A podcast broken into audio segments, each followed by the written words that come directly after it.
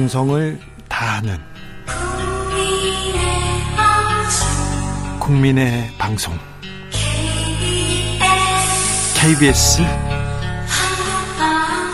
주진우 라이브. 그냥 그렇다고요.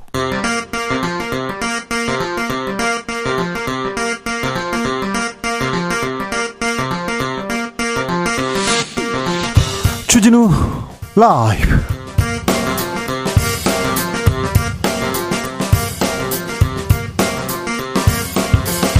2022년 12월 12일 월요일입니다. 안녕하십니까. 주진우입니다. 당권 후보가 저밖에 더 있나? 반윤 당권 대표 주자로 꼽히는 유승민 전 의원 자신감 보이고 있습니다. 차출설 돌던 한동훈 법무부 장관 당대표 도전에 선을 걷지만 국민의힘 전당대회 분위기는 달아오르고 있습니다. 유승민 전 의원에게 직접 들어봅니다. 내년도 예산안이 국회 문턱을 넘지 못한 가운데 야당 주도로 이상민 행안부 장관 해임 건의안이 통과되면서 전국 급속히 얼어붙고 있습니다. 그 전에도 얼어붙었는데 더 얼어붙고 있다는 얘기입니다. 예산안 관련 협상은 어떻게 되지요? 그러면 이태원 참사 국정조사는 어떻게 되죠? 진통 예상되는데 민생은 진상조사는 정치는 어디로 실종된 걸까요? 정치적 원의 시점에서 짚어봅니다. 불안한 코인 시장 다시 약세로 돌아섰습니다. 현재 디지, 디지 털 자산 시장이 중립적이다 이런 말도 나오는데 중립적이요? 이 말은 무슨 말이죠? 가상화폐 시장 어떻게 되는지 투자한 분들 있죠 걱정하는 분들 많지요? 오늘 경공술에서 들여다봅니다. 나비처럼 날아 벌처럼 쏜다. 여기는 추진우 라이브입니다 오늘도 자중자애 겸손하고 진정성 있게 여러분과 함께 하겠습니다. 아, BTS의 맏형 진, 석진, 진, 진이 내일 군대에 갑니다. 네, 이렇게 추운 날 군대에 간다니. 네. 진을 포함한 모든 신병들에게 또 어딘가에서 묵묵히 국방의 의무를 다하고 있는 모든 장병들에게 전역하는 그날까지 아, 건강하고 잘 다녀오시라고 응원의 박수 보내드리겠습니다. 우리 군인 아저씨들 건강해야 되는데 겨울에 안 추워야 되는데 그런 생각도 합니다. 군대 가던 날 기억나십니까? 아, 애인이 군대 가던 날 기억나십니까? 아들 군대 가던 날 기억나나요? 동생 보낼 때 기억나십니까? 혹시 그런 기억 있으면 좀 보내주세요. 어떤 마음으로 입대하셨는지, 어떤 마음으로 보냈는지 그런 얘기 들어보겠습니다. 샵 9730 짧은 문자 50원, 긴 문자는 100원이고 콩으로 보내시면 무료입니다. 그리고 뭐 알려야 될 게 하나 있어요. 김어준 씨가 뉴스 공장 하차한다고 하면서 저도 입장을 밝히겠다고 했는데 아, 제가 TBS에서 순수 음악 방송을 하나 진행하고 있습니다. 아닌 밥 중에 주진우입니다. 관련 입장입니다. 제가 주진우 라이브는 아, 계속 합니다. 네, 쭉 합니다. 네. 자, 그럼 주진우 라이브 시작하겠습니다.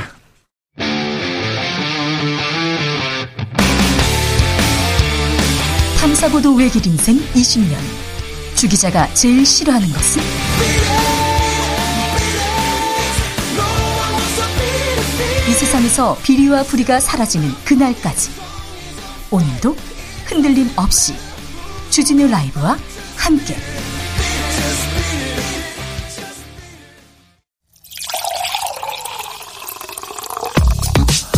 진짜 중요한 뉴스만 쭉 뽑아냈습니다. 주스 정상근 기자 어서 오세요. 안녕하십니까. 이상민 행안부 장관 해임 건의안이 국회를 통과했습니다. 네, 이상민 행정안전부 장관에 대해 이태원 압사 참사의 책임을 묻는 해임 건의안이 어제 오전 국회 본회의를 통과했습니다. 어, 국민의힘이 불참한 가운데 재석 의원 183명 중 182명이 찬성했고요. 한 명의 무효표가 나왔습니다. 어, 이번 해임 건의안은 국무위원을 대상으로 한 역대 여덟 번째 해임 건의안이자 어, 윤석열 정부 들어 박진 외교부 장관에 이은 두 번째 해임 건의안입니다. 어, 민주당은 이상민 장관이 재난 및 안전관리의 총 책임자임에도 어, 사전 안전관리 대책을 면밀하게 수립하고 집행해야 한다는 법률을 위반했다라고 주장했습니다. 이상민 장관 해임 얘기는 12월 10월 29일 그 다음 날부터 나왔는데요. 네, 국회를 통과했습니다. 국민의힘은 강하게 반발합니다. 네, 국민의힘은 국정조사를 합의해놓고 이를 시작도 하기 전에 해임안부터 처리하는 건 합의 파기이자 다수당의 횡포라고 주장했습니다. 또한 이재명 대표에 대한 수사를 이재명 대표에 대한 수사를 막기 위한 방탄용이자 대선 불복이라고도 주장했습니다. 더, 더 국정조사위원들이 다 사퇴했습니까? 네, 여당 소속 이태원 참사 국정조사위원들이 위원직을 사퇴했는데요. 그러자 민주당은 애초에 국정조사를 막고 싶어했던 여권의 속내가 드러난 것이라고 주장하며 해임안을 거부하면 되면 탄핵 소추도 추진하겠다라고 압박했습니다. 대통령실은 뭐라고 합니까? 네, 대통령실 이재명 부대변인은 오늘 이상민 장관에 대한 해임 문제는 수사와 국정조사를 통해 진상이 명확히 가려진 뒤 판단할 문제라는 기존의 입장에 변함이 없다라고 밝혔습니다. 어, 이재명 부대변인은 희생자와 유족들을 위한 진상 확인과 법적 책임 소재 규명이 가장 중요하다라면서 국가의 법적 책임 범위가 명확해져야 유가족에 대한 국가 배상이 이루어질 수 있다라고 밝혔습니다. 대통령실에서는 이제 수사, 뭐 진실 규명이 더 우선이다. 유가족에 대한 배려가 우선이다고 이렇게 얘기하는데 수사 그리고 재판이 끝나려면 5년이 될지 6년이 될지 몇 년이 될지 모르는데 음, 수사가 과연 가장 필요한 부분인지는 또 고민해야 될 대목이기도 합니다. 아, 자, 이상민 장관 해임안 국회를 통과하면서 예산안 협상은 또 꼬여가고 있습니다. 네, 예산안은 이 법정 처리 시한은 물론이고 이 정기국회 마지막 본회의가 끝날 때까지 합의가 안 나왔는데요. 어, 이에 김진표 국회의장이 오는 15일 다시 최종 협상 기한을 정한 바 있습니다. 예, 하지만 어제 이상민 장관 해임 건의안이 처리되면서 협상도 멈춘 상황입니다. 어, 주호영 국민의힘 원내대표는 민주당은 입만 열면 서민 감세를 주장하지만 법인세를 낮추면 그 혜택은 서민에게 돌아간다라고 주장했고요. 어, 민주당은 정부 안에서 2조 원 안팎을 감액한 수정 예산안을 국민 감세로 명명하고 본회의에서 독자 표결할 수 있다라고 밝혔습니다. 이상민 장관 이 부분은 이태원 참사하고 관련된 부분이잖아요. 그런데 왜 예산안하고 연계하는지 왜 그러는지 국회의원들은 이렇게 자꾸 이유를 대는데 좀 어, 옛날에 초등학교 때 공부하기 싫잖아요. 그러면 오늘 머리가 아파요. 어, 다른 날은 오늘 다리가 아파요. 오늘은 배가 고파요. 오늘은 배가 불러요. 그래서 공부하기 싫어요. 이렇게 좀 말도 안 되는 이유를 댔던 초등학생처럼 좀 이상한 이유를 대면서 어, 국회는 계속 공전합니다. 일을 안 합니다. 이 부분은 어떻게 해결해야 될지 참. 왜 이게 연관이 있다고 하는지 도무지 이해가 안 됩니다. 이태원 참사하고 예산안하고 무슨 상관인지 왜 이걸 주고 받아야 되는지 이태원 참사 그래서 어떻게 진상 규명되고 있습니까? 이태원 참사 유가족 협의회가 출범됐습니다. 네, 이태원 참사 희생자의 유가족들이 모여 유가족 협의회를 공식 출범시켰습니다. 참사 희생자 158명 중 97명의 이 유가족들이 뜻을 모았는데요. 네. 어, 이들은 정부 참사에 대한 책임을 묻고 어, 책임자에 대한 강력한 처벌을 주장하면서 특히 이상민 장관에 대한 파면을 요구했습니다. 어제 이상민 장관 해임한 가결 소식에 대해서는 당연하다라면서 신속한 국정조사를 요구했습니다. 권성동 국민의힘 원내대표 유가족 협의회를 향해서 세월호처럼 정쟁으로 소비되다가 시민단체 횡령수단으로 악용될 가능성이 있다면서 아 그래요 유가족 들이 모여서 협의체를 구성한 게 정쟁과 악용 이거는 또 무슨 얘기인지 이 막말에 가깝다는 비판 계속 나오고 있는데요. 자세한 이야기는 2부 김은지 기자하고 함께 다뤄보겠습니다. 그래서 특수본 수사는 어떻게 돼가고 있습니까? 네, 이태원 압사 참사 의혹을 수사 중인 경찰청 특별수사본부는 어제 그 얼마 전 구속영장이 기각됐던 이임재 전 용산경찰서장을 다시 불러 조사했습니다. 어, 세 번째 소환 조사인데요. 네. 어, 기존의 업무상 과실치사상 혐의와 함께 이 새로 드러난 허위 공문서 작성 의혹도 조사한 것으로 전해졌습니다. 어, 또한 이틀 전 역시 구속영장이 기각됐던 송모 전 용산서 112 상황실장도 조사를 했는데요. 어, 영장 재신청을 앞둔 절차로 언론은 해석을 하고 있습니다. 이태원 참사 진상 규명 보다는 용산에서 이렇게 수사는 맴돌고 있는 것 같습니다. 소방서 근처를 지금 헤매고 있는 것처럼 보입니다. 이런 수사를 지켜봐야 되는지 정치권에서는 뭐라도 해야 되는 거 아닌지 책임 있는 사람들은 뭐라도 책임져야 되는 거 아닌지 이렇게 묻고 있는 국민의 목소리는 안 들리는지 아, 참 가슴이 아픕니다. 정부의 윤석열 정부의 노동 개혁안, 네, 노동 개혁안이 나왔다고요? 네, 윤석열 정부는 출범 후 이른바 미래노동시장 연구회라는 것을 구성해서 노동시장 개혁 방안에 대한 연구에 돌입했다라고 밝혔는데요. 오늘 그 연구회가 이 권고안을 발표했습니다. 어떻게 나왔습니까? 어, 우선 연구에는 주 52시간제를 업종, 기업 특성에 맞게 유연화할 것을 권고했습니다. 아이고. 어, 현행 주 52시간제는 기본 근로시간 40시간에 최대 연장 근로시간이 12시간까지 허용되는 방식으로 운영이 되는데요. 네. 어, 이것을 월, 분기, 반기, 연 등으로 다양화하자라는 주장입니다. 이럴 경우 산술적으로는 주당 69시간까지 일하는 것이 가능해지는데요. 어, 연구회 소속의 권순원 숙명여대 교수는 그런 계산은 예외적이고 극단적인 상황이다라고 반박했습니다. 또한 연공 서열 중심의 임금 체계를 성과 중심으로 개편하자라는 제안도 내놨고요. 임금 체계 자체가 없는 중소기업과 이 비정규직 노동자 등을 위한 공정한 임금 체계 구축도 권고했습니다. 정, 권고하자마자 정부는 수용하기로 했습니다. 네, 앞서 윤석열 대통령은 이 노동 개혁을 연금, 교육 개혁과 함께 3대 개혁 과제로 꼽은 바 있습니다. 오늘 이정식 노동부 장관은 SNS에 이 노동 시장을 위한 개혁을 본격적으로 시작하겠다라면서 이 권고문에 구체적으로 담겨 있는 임금과 근로시간 제도는 이른 시일 내에 입법안을 마련하겠다라고 밝혔습니다. 아, 다만 연구회가 앞서 이 예고 형식으로 이미 권고 내용을 사전에 공개한 바 있는데요.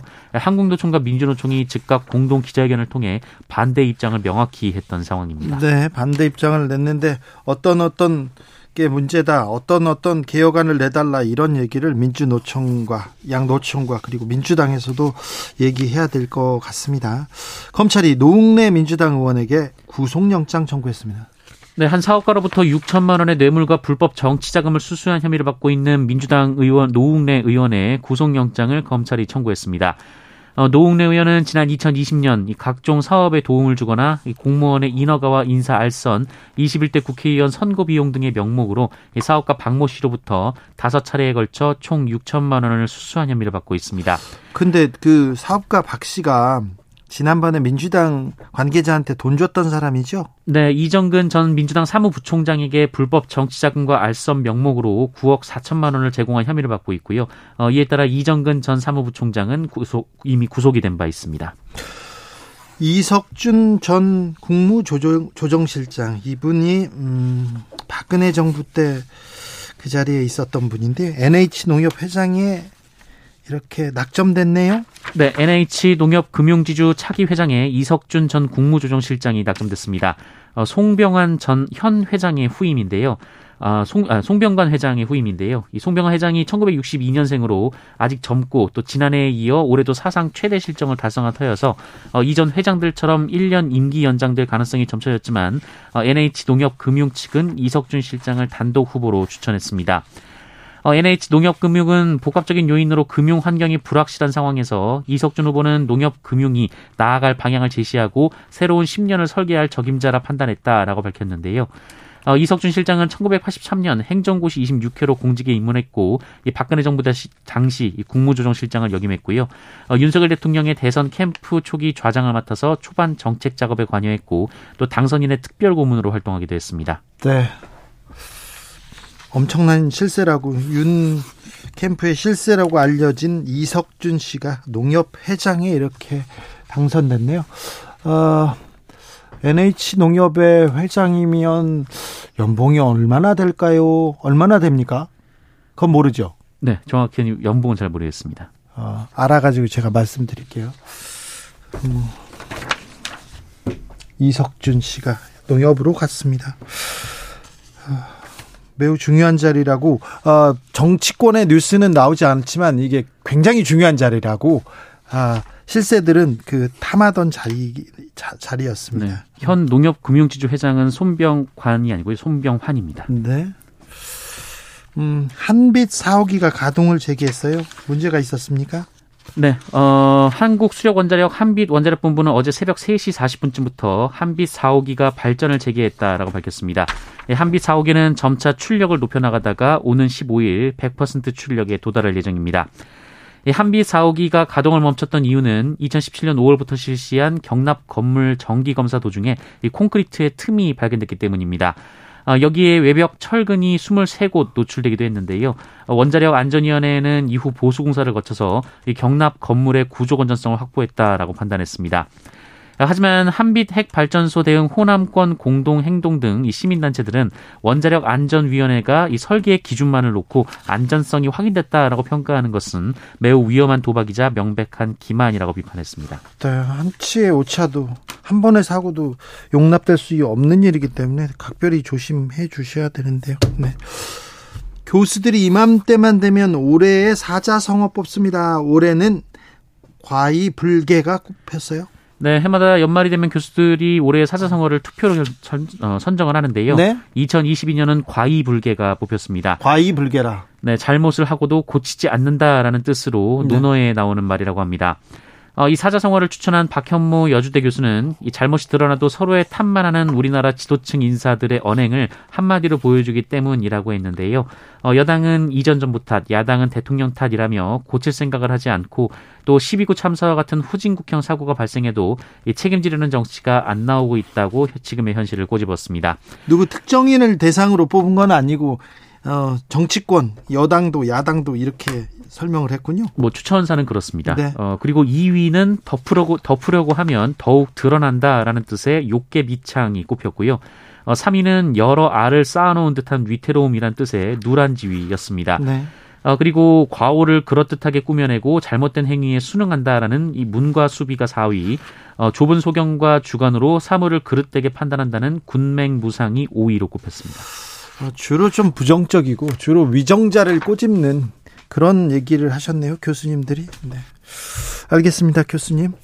코로나 상황은 어떻습니까? 네, 오늘 코로나19 신규 확진자 수는 25,667명입니다. 어제보다 절반 정도로 줄었습니다만 지난주와 비교하면 2,500여 명 늘었습니다. 13주 어, 만에 월요일 기준으로는 가장 많았습니다. 주스 정상근 기자 함께했습니다. 감사합니다. 고맙습니다. 아 BTS 진이 군대 갑니다. 군대 간 국군 아저씨한테 전하고 싶은 말 뭔가요? 물어봅니다. 9737님께서 BTS 화이팅입니다. 진 화이팅입니다. 국민의 의무 마치고 오면 영원히 국민과 함께 할 겁니다. BTS 화이팅 얘기했습니다. 아미들이 뭐 내일 너무 많이 몰려올까봐 군사작전을 방불케 하고 있다고 해서 지금 국방부도 비상이라고 합니다.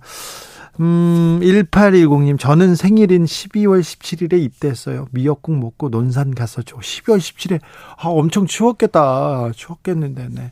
9673님, 아, 2001년 12월 24일, 크리스마스 이브 날 입대했어요. 안 오던 눈까지 내려가지고 하루 종일 눈만 치었던 기억이 있습니다. 슬픈 이브였습니다. 12월 24일에 군대 가다니, 와, 이걸 뭐라고 위로해야 되는지 참. 5008님 입대하는 날이 훈련소 입구에서 다시는 못 먹을 것 같아서 햄버거 다섯 개 먹고 들어갔어요. 아, 그러셨구나. 아, 제 친구도 군대 논산동 훈련소 앞에서 그렇게 먹더라고요. 그래서 고생했다고 하더라고요. 7419님, 춘천 백이 보충대 입구에서 군인 수첩에 저녁 날짜 계산해서 동그라미 그리던 게 생각납니다. 아, 춘천 백이보. 네. 5006님, 남동생 입영 통지서 제가 신청해서 받았어요. 남동생은 영문제, 영문도 모른 채 군대 갔고요. 군대 갔다 오면 정신 차린다던데, 글쎄요. 네. 군대 간다고 뭐 정신 차리나요? 뭐 군기, 뭐 기업 군대 가서 고생해야 뭐 그런다 그런 거 말도 안 되는 것 같아요. 요즘은 군대에서 뭐 구타 뭐 어, 그렇게 뭐 괴롭힘 이런 거 사라졌다고 하는데 네 그러니까 너무 걱정 안 하셔도 될 것 같습니다. 2919님 아들 신병대 들여보내고 의정부에서 집에 올 때까지 2시간 내내 울었던 그런 기억이 아련합니다. 얘기하셨고요. 3123님, 저는 아무도 못 오게 하고 혼자 입대했어요. 아, 그래요? 가는 내내 후회하면서, 후회하면서 갔습니다. 항상 내 주변에 있던 부모님과 친구들의 존재에 무한한 감사를 느끼는 순간이었습니다. 아, 그렇군요. 더 크게 배우셨네요. 느끼셨네요. 0328님, 군인 아저씨에게 위문 편지도 쓰고 남자친구 군대 보내고 면회 가고 했었는데, 이제는 군인분들 저의 조카뻘이 되었어요. 음, 대한민국 군인들 모두 모두 감사합니다. 여러분의 인내와 희생이 있어서 오늘 밤도 아, 편히 발 뻗고 잠들 수 있는 거겠죠. 그럼요. 모든 어, 국방의 의무를 지고 있는 모든 분들께 감사함 전합니다. 그리고 아, 추운데 건강하셔야 될 텐데 건강하셔야 됩니다. 교통정보센터 다녀오겠습니다. 윤하영 씨.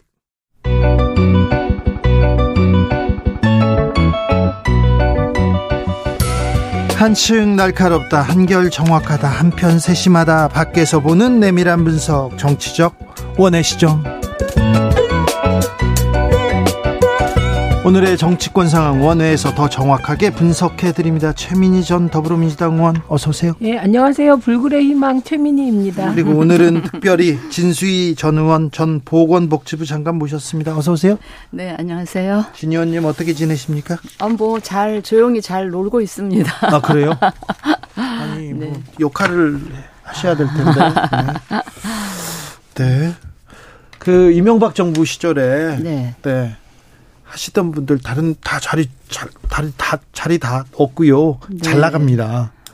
근데 이제 이명박 정부 임기 끝나고 네. 그 이후에 제 행보가 네. 지금 그분들하고는 좀 달랐어서 아니 쓴소리는 했지만 그래도 바른 소리 했잖아요. 새겨 들어야죠. 근데 꼭 그런 것 같지는 않더라고요. 네, 꼭 예, 그러... 권력을 잡으면 쓴 소리 바른 소리가 별로 그렇게 탐탁치가 않은 아, 것 같아요. 저 말에 저는 전적으로 동의합니다. 그게 이쪽이든 저쪽이든 네. 권력을 잡으면 쓴 소리, 옳은 소리, 바른 소리 하는 사람들은 제외되게 된다. 이거에 동의합니다. 이쪽이든 저쪽이든. 이쪽이든 저쪽이든. 그, 그 말이 또 그것도 걸립니다. 네. 이상민 장관 해임 건의안 어떻게 보셨습니까? 진수 의원님. 글쎄, 저는 민주당에서 왜 지금 이 시점에 이런 방식으로 해임 건의안을 냈을까에 대해서 조금 어, 잘못된 판단이 아닐까 뭐 그런 생각을 합니다. 물론 이제 그 이태원 참사 이후에 이상민 장관 정도는 도덕적이고 정치적인 책임을 졌어야 한다라는 생각을 저도 갖고 있습니다만은 이미 어렵사리 여야 간의 국정조사 합의가 이루어진 마당에 일단 국정조사를 하고 국정조사 과정 중에 이상민 장관 불러다가 정말 집요하게 추궁을 해서 국정조사 끝날 무렵에 사퇴하지 않으면 안 될 그런 상황으로 민주당이 세게 그 몰고 가는 그게 맞지 않았을까. 그때 가서도 본인이 사퇴를 안 한다던가 대통령이 해임을 안 시킨다던가 하면 그때 이제 민주당이 해임안을 내고 이러면 좋았을 텐데 국정조사 합의해 놓고 뒤늦게 이제 이렇게 하니까 국민의힘으로 하여금 국정조사를 보이콧할 수 있는 빌미랄까 빌미? 뭐 이런 걸 주지 않았나 좀 안타까운 생각이 듭니다. 최민희 의원님. 네. 그러니까 시기가 늦었거나 너무 빨랐다. 저도 그렇게 생각합니다. 음. 그런데 그 제가 이렇게 얘기를 들어보니 유가족이라는 변수가 있었더라고요. 네. 네, 그 사이에 그 유가족들이 너무 강하게 국정조사도 검, 겨, 경찰 수사도 이상민 장관이 현직에 있는 한 제대로 될 수 없을 것이다라는 판단을 하고 있었던 것 같습니다. 그래서 아마도 민주당 그 원내 지도부는 그래도 유가족들의 그런 간절한 바램을 어딘가에서는 수렴해 수용해 줘야 되지 않냐 이 판단을 했던 것 같아요. 네. 근데 일반적으로 보면 저도 국정조사 합의했으면 그 국정조사 결과에 따라 어, 해임안이든 탄핵안이든 내는 게 상식이거나 아니면 사실은 좀 더 빨랐어야 할 수도 네, 있습니다. 네. 그래서 생각했는데 유가족의 그 절절한 호소를 외면할 수 없었다라고 얘기하니 음. 아 그런 현실적인 판단도 했겠구나 이 정도입니다. 네. 음, 대통령은 해임 건의안 이렇게 통과하면 이제 나중에 어떻게 이렇게 결정하라고 보십니까? 그 대부분의 분들이 다 해임안에 대해서 거부권 행사 하실 거라고 안 네. 받아들일 거라고 보고 있는데 네. 그렇게 되지 않을까요? 그런데 국회가 네. 어찌 됐건 야당들만 네. 모여서 얘기, 의견을 모았다고 하더라도 국민의 목소리인데 이렇게 그냥 무시해도 되는 건지 이미 한번 거부했잖아요.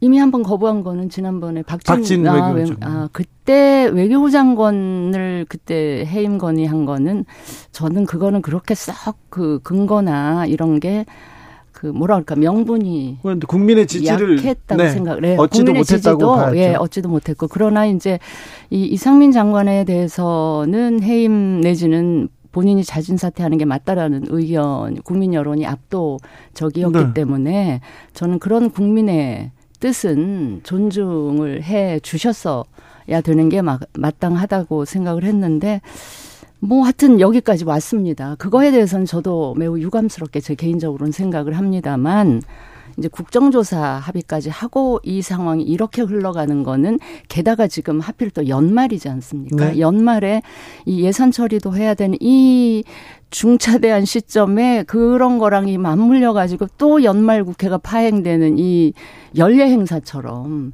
이런 상황이 사실은 뭐 저 포함해서 국민들 굉장히 답답하고 짜증스러울 것 같습니다. 음. 일단 내용상으로 국민들은 이상민 장관이 지금 그 자리에 있어서는 안 된다에 동의하는 분들이 더 많고요. 네, 국민의힘 지지자들도 그렇게 생각하시는 네, 분들 그렇습니다. 많습니다. 그리고 어, 아직까지도 그 자리에 있어 좀 이런 분위기입니다.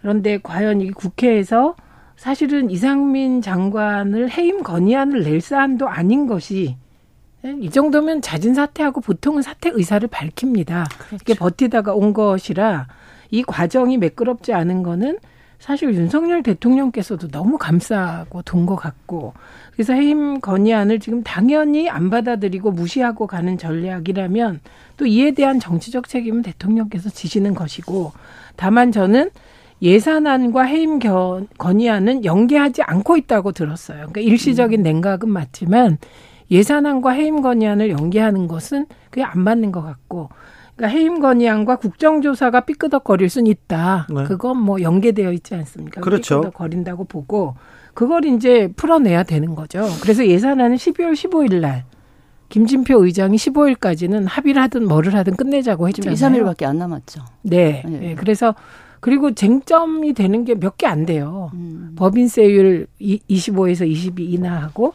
그다음에 경찰국 예산 2억하고 음. 그다음에 금투 금특세 관련하여 100억으로 올리자는 부분하고 그게 감액 부분은 몇 개 안 되더라고요. 네. 그래서 15일까지는 여야가 합의를 이뤄내 주시기를 바랍니다. 국민의힘에서 이태원 참사 국조특위 의원들이 전원 사퇴했습니다. 민주당은 어떻게 이 국면 돌파해 나갑니까? 일단 사퇴를 한 게 국회의장한테 낸 게 아니라 네. 주호영 대표에게 뜻을 밝힌 것이더라고요. 아직 뭐 사퇴하지 예, 예, 않았네. 그러니까 아직 우선은 이 국조보다 이 국조가 예산과 연계되어 있어요. 그래서 예산안이 통과된 음. 이후 국조가 시작되게끔 현실이 되어 있거든요. 음. 네. 그러니까 일단 예산안 통과를 위하여 여야가 협상을 해서 거기서 뭔가 어, 협의가 이루어지면 국조는 이제 그 다음에 그러니까 예. 일단 예산안 통과가 15일에 예.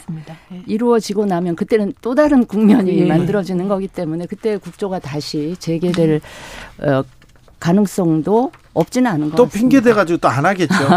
저도 핑계 대가지고 학교 안 가, 안 가기, 뭐 공부 안 하기 그런 거 잘할 자신 그래도 있거든요. 국조는 학교잖아요. 네. 그래서 핑계는 되지만 학교 갔잖아요. 네. 네. 가야 되는데 안 가잖아. 공부 안 가잖아요, 지금. 아니, 그거는 이제 예산안을 15일에 처리하는 게 저는 맞는 것 같고 네. 사실 예산안을 가지고 어, 예를 들면 파행이 계속되는 거. 네. 제가 처음에 2012년에 국회 들어갔더니 예산안을 그 해에 1월 1일 새벽 1시인가 차수 변경해서 처리한 적이 있어요. 그때 되게 면목이 없었고 그 이후에 선진화법이 통과된 이후로는 예산안만은 법적 시한에 맞추려고 여야가 되게 애써 왔거든요. 네. 근데 12월 15일 날 합의가 이루어지길 기대합니다. 알겠습니다. 한 교수님 불굴의 희망 최민희 의원님 응원합니다.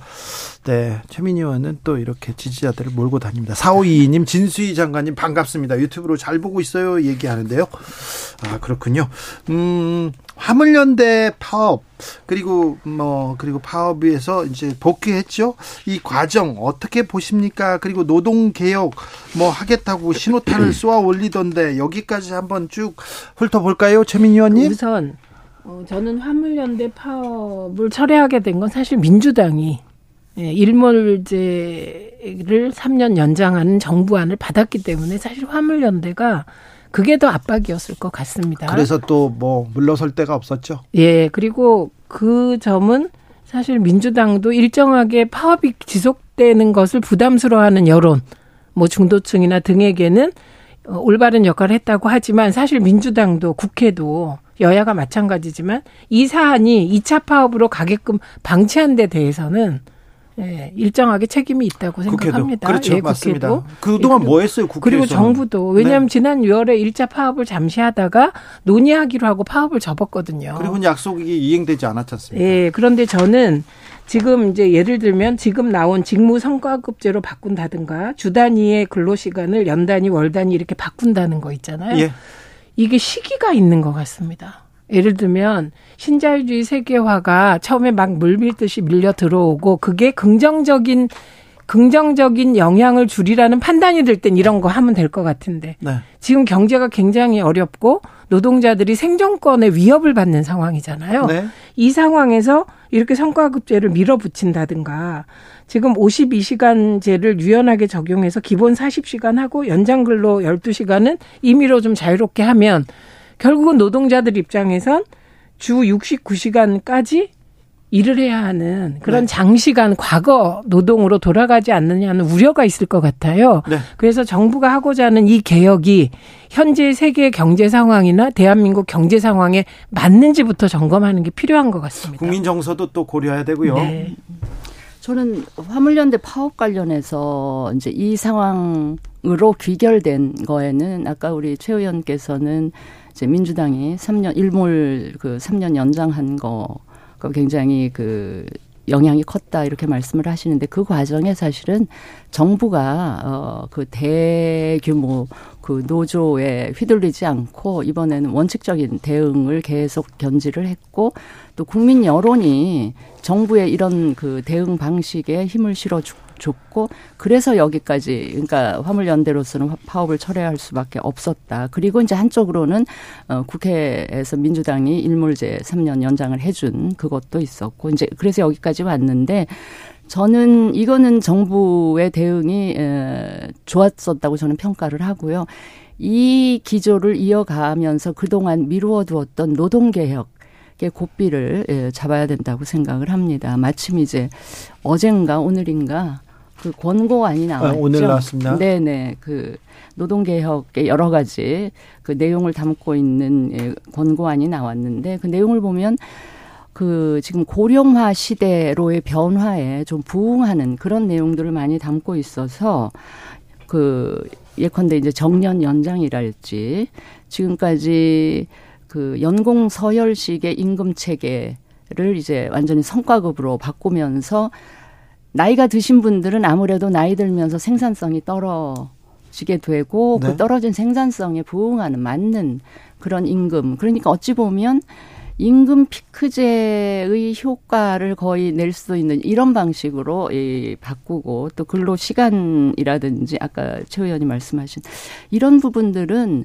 노동 시장에서의 유연성, 그다음에 자율성 이런 거를 굉장히 좀 그 확대하는 이런 조치들을 담고 있어서 저는 오히려 지금 우리가 안고 있는 여러 형태의 경제 위기 상황을 좀 극복해 나갈 수 있는 그런 효과도 기대해 볼 수 있겠다 이렇게 생각을 합니다. 코로나 시대에 또 경제 위기가 온다고 하고 서민들 살기는 어려운데 이제 이런 면이 있는 것 같아요.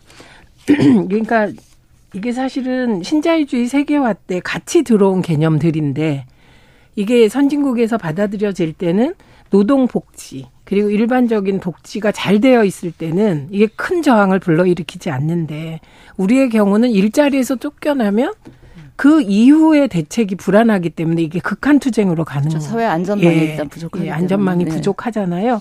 그런데 지금 요 시기에 예를 들면 지금 한국노총은 그나마 좀 타협적이고 협조적이라고 알려져 있는데 한국노총도 압도적으로 노동자들이 반대하는 거예요. 그러니까 저는 불안하죠. 이건 이거는 노동자들이 불안해합니다. 예, 예, 불안하다는 거예요. 근데 이 불안이라는 키워드는 우리나라에만 지금 국한된 게 아니라 경제도 불안하고 세계 경제, 한국 경제도 불안하기 때문에 예를 들면 화물연대 하나의 원칙적인 입장을 취했고 그래서 화물연대가 백기투항했다는 얘기가 나오잖아요. 네. 그 기조로 노동개혁을 할 수는 없을 거라고 생각해요. 이거는 좀 좀 더 사회적 타협과 합의. 네. 합의가 필요하다고 네. 봅니다. 노동계는 장시간 노동 되살아, 되살아날 네. 것이라고 우리나라는 이렇게 열심히 일하고 이렇게 오래 일하는데 더 일해야 돼요 이런 우려가 있습니다. 아무튼 이런 협의 이런 토론은 필요합니다. 이런 또 화두를 던지는 거는 이해가 됩니다. 저 국민의힘이나 대통령실에서 그렇죠. 시작된 거니까 네. 지금부터 네. 의견 수렴하면서 그렇죠. 합의를 네. 이뤄나가는 민주당도 좀 더 나은 대안을 가지고 이렇게 토론해. 네, 안을 내야 되고 그렇죠. 노동계도 일단 반대할 수밖에 없잖아요. 노동계는. 네. 근데 노동계도 안을 내야 되는 거죠. 그렇죠. 지금 그리고 중소기업이나 아주 음. 좀 자영업자들도 이- 굉장히 좀 아, 이 상황을 지켜보고 있지 않습니까? 그러니까 민주당도 더 좋은 안을 내야 됩니다. 요거는 이런 토론은 이해가 됩니다. 근데 저는 이거 이해가 안 돼요. 국민의힘 핵심부가 네. 윤핵관 권성동 의원 그리고 전 어, 대통령실 김성회 비서관 이런 분들이 이태원 참사 유가족 협의회 유가족들을 이렇게 거의 좀 뭐라고 해야 되나요? 서슴치 않고 거친 말로 거친 말이 아니라 막말을 넘어서는 말로 막 이렇게 얘기합니다. 다 큰 자식들이 놀러 가는 것을 못 말려놓고 왜 그걸 책임한 책임을 정부한테 지게 합니까? 이런 얘기를 합니다. 왜 그럴까요? 저는 그런 말들에 대해서는 제가 굳이 음. 논평할 가치를 못 느끼기 때문에 네. 그 그냥 무시하는 게 좋지 아니 않을까요? 그 그게 또뭐 권성동은 권성동 아. 원내대표도 얘기했는데요. 뭐 이거 정쟁화 그렇죠. 제2의 정쟁한다. 악용된다. 예. 사건으로 네, 악용한다. 예, 그거는 뭐 악용한 잘못된 것 분명히 잘못된 발언이고요. 거기에는 본인의 정치적인 계산이 좀 숨어 있지 않나. 그러니까 그 계산이 뭘까요?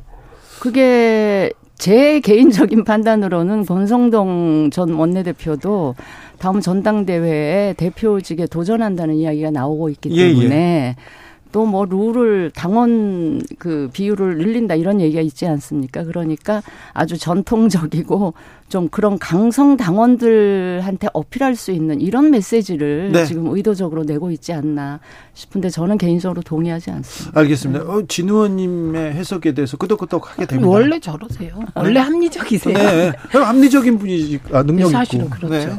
네. 이에 대해서 진중권 교- 전 교수가 아주 세게 비판을 했어요. 예, 뭐 사이코패스 같다, 뭐 이런 표현을 했는데 이거는 무슨 뜻이냐면 이해가 가지 않는다. 그런 말이 이런 의미거든요. 그런데 제가 반복되잖아요. 네. 그러니까 예를 들면 전 다문화 비서관 김성회 씨가 계속해서 막말을 해요. 이게 한 번이 아니거든요. 네. 근데 반복해도 그리고 비난을 당해도 어, 내가 잘못했다가 아니에요. 왜 내 말이 문제인지 모르겠다고 또 반응을 한 거예요.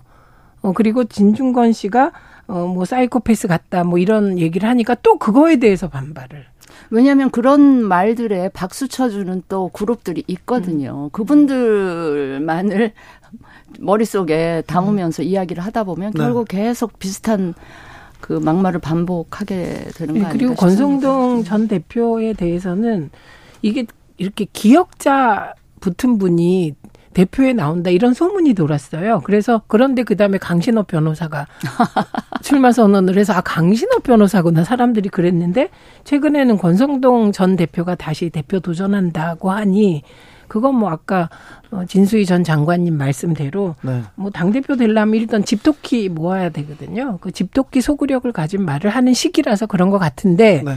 언제까지 국민의힘의 집토끼님들도 그런 격한 발언이나 어, 격한 것에 반응하실 건지 그 네. 부분은 뭐좀 그렇게 얘기하시면 그렇습니다. 제가 그냥 곁다리로 민주당도 네. 소위 이재명 대표 지지하는 그 강성 소위 개딸이라고 불리는 분들도 그냥 일반 우리 국민들이 이해하고 납득하기 어려운 또 그런 되게 강한 메시지들도 내고 계시니까 아까 양당이 마찬가지라는 그런 부분이 다른- 여기도 해당이 되는 같아요. 맞는데 네. 개딸들이 그런 면이 있다면 맞는데 사실 개딸들 찾아보면 네. 이런 식의 뭐 이- 이태원 참사 유족들을 폄훼한다거나 이건 전혀 없습니다. 예, 그래서 조금 달라요 양상이. 그 그러니까 얼- 얼마 전에 대통령과 만찬을 했잖아요. 음. 근데 셀피를 찍었잖아요. 선수들과. 근데 그 선수들한테 가서 악플 다는 거는 그건 개딸하고는 관련이 없어요. 그 악플은. 개딸하고는 상관없는 상관없습니까? 어떤, 어떤 분들이 예. 아, 그래요? 그건 건가? 일반적인 악플이라 누가 했는지를 모르는 거죠. 네. 그리고 아니 그 셀카 찍은 거 가지고 그렇게까지 마음에. 안 들 수 있어요. 그- 근데 그걸 그럼- 그렇게 악플을 달 정도인가? 근데 그게 개딸이다라는 건 저는 그 누가 그런 말을 했다면 그거는 모함이라고 봅니다. 아, 그래요? 예, 네, 아무튼 그거는 아닙니다. 지나친 하, 지나친 악플 이거 진짜 어디 좀 추방해야 되는데. 네. 네. 지난 아무튼 뭐 강성 지지자를 위해서 이렇게 지지자들한테 이렇게 호소하려고 정치인들이 아, 막말을 쏟아넣는 이런 경쟁은 이제 지양해야 됩니다. 사라져야 돼요. 저런 사람들 옐로 카드 주거나 네. 두번 잘못하면 레드 카드 해가지고 퇴장시켜야 되는데 그게 어렵습니다. 저 연말인데요. 연말인데 특사 검토하고 있는 것 같습니다. 이명박 전 대통령 특별 사면 유력하다 이렇게 보도가 거의 확정됐다 이런 보도가 나옵니다. 김경수 전 경남지사는 사면은 하는데 복권은 안 해줄 것이다 이렇게 얘기 나오는데 어, 어떻게 보고 계십니까, 진수 의원님? 저는 이 사면 복권하고 관련해서 이건 전적으로 대통령 고유 권한이기 때문에 네. 밖에서 혹은 정치권에서 뭐 이러쿵 저러쿵 누구는 해야 되고 누구는 안 해야 되고 이런 얘기 하는 게 저는 그 적절하지 않다고 생각을 해요. 그래서 저도 이야기를 안 하고 싶은데 네. 굳이 말씀을 드리자면 일단 이명박 대통령은 일단 굉장히 고령이시고 고령인데 건강하시고요. 건강하시대요? 네. 아니요, 아. 제가 보기에는 아닌 것 같은데. 네. 하여튼 고령이시죠. 네, 몇 년 동안 또 수감 생활을 하셨고 네. 앞으로 사면 복권이 돼도 정치 활동을 재개하거나 이러실 분은 아니잖아요. 어, 그런데 이제 김경수 전 지사 같은 경우는 일단 아직 그 수감 중이죠. 네. 만약에 사면까지는 모르겠는데 복권을 하는 거는 제가 개인적으로 보기엔 조금 문제가 있는 것이 이분이 저지른 그 범죄가 그 어떻게 보면 민주주의의 근간을 해치는 여론을 왜곡하고 하는 이런 범죄였기 때문에 이분이 사면 복권까지 되면 바로 정치 활동 재개할 수 있는 거 아닙니까? 네. 그렇게 하는 거는 맞지 않다. 사면까지는 몰라도 복권해서 정치 활동을 다시 하게끔 하는 거는 조금 더 시간을 둘 필요가 있다. 이렇게 생각을 합니다. 저는 그러려면 김경수 지사 사면도 하지 마라 이렇게 얘기하고 싶습니다. 4개월 정도 남았습니다. 4개월 남았어요. 그럴 걸 뭘 곁다리로 MB 사면의 부담을 김경수 지사 사면으로 뭐 이렇게 뭐랄까 어느 정도 좀 상쇄시키는 음. 느낌이라서 그런 생각이고 그다음에 사면 복권이라는 건 예를 들면 법률적인 판단을 너무 정치적인 판단이잖아요. 네. 그런데 그런 판단을 대통령이 했을 때 그 판단의 결과는 국민들이 그게 한쪽 국민만이 아니고 많은 국민들이 그럴 수 있겠다 싶어야 될 것 같아요. 그런데 MB가 고령인 건 맞는데 너무 많이 남은 거예요, 형기가. 징역 17년 예, 받았죠? 17년 받았으니까. 그리고 산 기간이 135? 별로 안 되거든요. 네, 그러니까 굉장히 많이 남은 거예요. 그래서 이런 판단을 너무 대사면을 하든지, 정말. 그리고 김경수 지사 건은 저는 개인적인 부패 비리도 아니고 대선 과정에서 많은 일이 있었는데 어떻게 보면 표적으로 그 집중적으로 파져서 여러 엇갈린 진술이 있었는데 일반적인 일방적인 진술만이 법적으로 받아들여졌다고 저는 생각하거든요. 그렇기 때문에 본인은 굉장히 억울할 거다. 그래서 이 부분에 대해서는 개인적으로는 문재인 전 대통령에 대해서 매우 섭섭하다. 이 부분이 저는 김경수 전 지사가 개인적인 부패 비리를 저지른 것도 아니고 2017년 대선 과정에서 뭐 사실은 최초로 업무 방해라는 이 기이한 명목으로 처음에 시작된 뭐 이런 거를 사면 복권을 안 해주신 거에 대해서 저는 문재인 전 대통령께 매우 섭섭했거든요. 그래서 이건 진짜 정치적으로 입장이 다른 것 같습니다. 근데 저는 개인적인 부패 비리보다 사회에 더 큰 해악을 미칠 수 있는 거는 김경수 지사가 전 지사가 저지른 그 아까 제가 말씀드렸잖아요 민주주의 근간을 해치는 아까 그 여론을 왜곡하는 진 의원님한테는 이거 하나 는 네. 여쭤봐야 예, 예, 되겠는데 예. 민주주의 근간을 훼손했다고 하는데 예, 예. 대통령이 네. 대통령이 뇌물을 받았어요. 네. 뇌물을 받아가지고 네. 이 민주주의 이 대통령의 이 근간을 훼손했는데 이 부분을 사 법치를 외치고 법과 원칙을 외치는 보수주의자라면 이런 사람들한테는 예, 엄격하게 처벌하고 뇌물을 받은 거 그거 뭐 삼성에서 네. 변호사비 네. 대납 그 뇌물 말, 받았죠. 그 부분에 대해서는 아까 이제 김경수 지사가 굉장히 억울해할 거다. 네. 뭐 일방적인 진술만 가지고 그랬기 때문에 이렇게 말씀하시는데 그 부분에 대해서 어 지금 이명박 그 대통령 측에서는 네. 다른 네. 이야기를 하고 있거든요. 아니 이거 대법원에서 네. 확정됐어요. 제가 아니 뭐 김경수 그러니까, 지사도 대법원에서 그러니까 그래서, 지금 네. 인정. 네. 이 부분은 제가 잘합니다. 제가 기사를 써가지고 이게 네 수사로 이어졌기 때문에 대통령실, 법무부, 검찰 그리고 어 청와대요. 뭐 그리고 외무부가 다 해, 다 연관이 돼가지고 뇌물을 받았어요. 그 대법원에서 확정됐고, 뭐 김경수 지사도 확정됐습니다. 아무튼 김경수 지사는 유죄 확정 이후에도 반성이 없었다. 대선 여론 조작의 주범이라는 점을 감안한다. 그래서 복권을 하지 않기로 했다고 했는데 이명박 전 대통령 아니 그러니까 저는 이런 게 있는 것 같습니다. 윤석열 대통령께서 뭔가 풀어야 될 건 박근혜, 이명박 두 대통령을 전부 본인이 수사해서 감옥 보낸 거 아닙니까? 네. 그러면 그 내용을 누구보다 잘 알잖아요. 그런, 알죠. 네. 그런데 그 이명박 박근혜 전 대통령의 지지자들의 지지로 대통령이 된 이 모순 속에 있는 겁니다. 그래서 이 사면 복권을 할 때는 그 차원이 넘는 더 큰 차원의 대화합이나 이게 없이는 사실은 납득하기가 굉장히 어렵습니다. 그게 정치의 아이러니이기도 네. 하죠. 네. 정경심 전 교수는 이번 사면 대상에 포함되지 않는다고 합니다. 최민희 네. 의원님.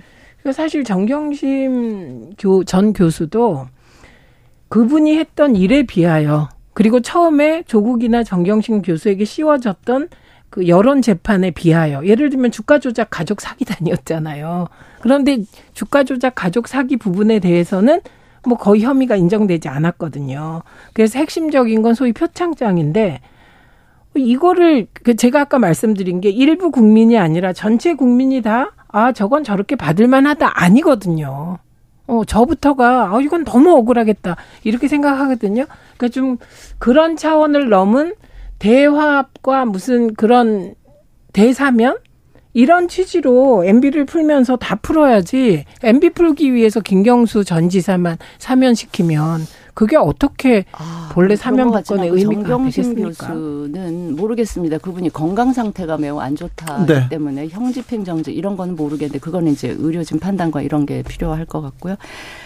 연동된 조, 조국 교수가 지금 재판을 받고 있는 중이잖아요. 네네. 그런 게 또 연결되어 있기 때문에 정경심 교수만 이 시점에서 네. 사면시키가 굉장히 곤란하지 않을까 싶습니다. 국민의힘은 지금 전당대에 네. 거기에 관심이 다 가 있습니까? 3월에는 네. 열어야 된다 이런 네. 얘기가 나오는데 네, 네. 그렇죠. 예. 그죠. 어떻습니까 분위기가?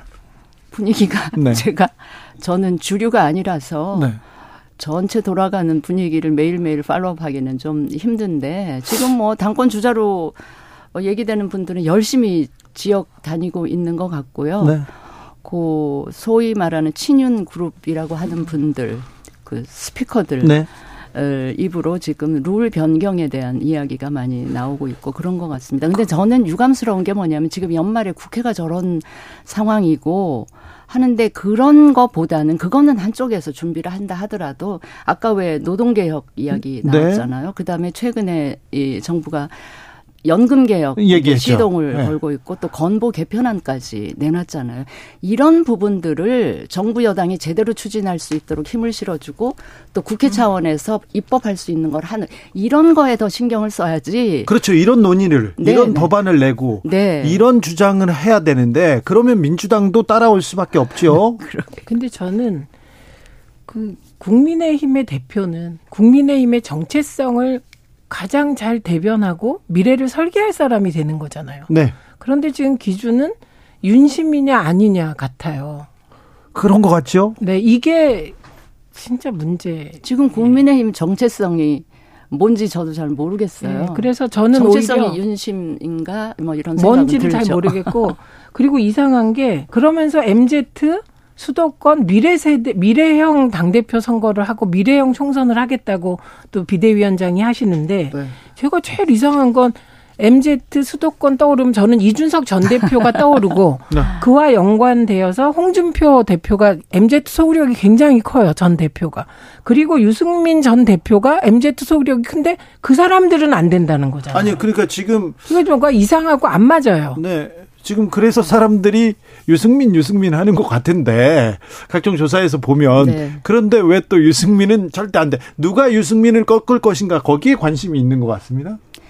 그러니까요. 룰 변경을 이야기함에도 유승민이라는 특정한 인물을 중심으로 사고를 하다 보니까 아 이거 룰을 바꿔야지 안 그러면 유승민이 당 대표까지 될 수 있잖아. 그렇죠. 이러는 상황이 저는 참그 참담하고요. 제가 네. 속해 있는 정당이긴 하지만 이래 가지고 어떻게 총선을 치를 것이며 총선에 우리가 과반 획득 못 하고 실패하면 이 그 윤석열 정부는 지난 그 총선 이전 기간, 네. 총선 이후 기간, 5년 전체를 그냥 여소야대로 식물정부로 갈 수밖에 없는데. 아, 만약 이번 총선에 이런... 지면 그, 그 다음부터는 바로 레임덕이라고 볼 수도 그러니까요. 있죠. 그러니까요. 근데 왜 이런 판단을 하는지. 특정인이 아무리 미워도 그왜 미운지 총선... 제가 보기엔 근거를 못 찾겠다는 거예요. 아, 민주당 입장에서 솔직히 얘기하면 네. 유승민 대표 체제로 총선 치르는 게 가장 두려운 민주당 가장 두렵습니다. 네. 솔직히. 그, 그런데 특정 그 주자들은 유승민 전 대표야말로 민주당의 역선택이다 이렇게 아니 역선택이라는 단어의 뜻이 네. 아저 사람이 저 당의 대표가 되면 우리 당이 훨씬 더 편하겠다. 이럴 때 선택하는 게 역선택이잖아요. 그렇죠. 그렇죠. 근데 제일 두려운 후보가 유승민 의원인데 맞습니다. 그 유승민 대표를 국힘의 당 대표로 역으로 선택을 한다. 이게 앞뒤가 안 맞는 얘기 아니에요. 저도 아, 진수 의원님한테 좀 듣고 싶은 게 많은데 시간이 다 됐어요. 다 같이 모셔가지고 얘기 듣겠습니다. 아까 말했던 각종 개혁안에 대해서도 좀 네. 토론해 보겠습니다. 음, 역선택 통할까요? 국민의힘 역선택 잠시 후에 유승민 의원한테 물어볼게요. 아, 네. 네. 자, 진수 의원님 그리고 최민 의원님 감사합니다. 고맙습니다. 정치적 원의 시점 여기에서 맞고요. 아, 6시 2부에서 유승민 의원과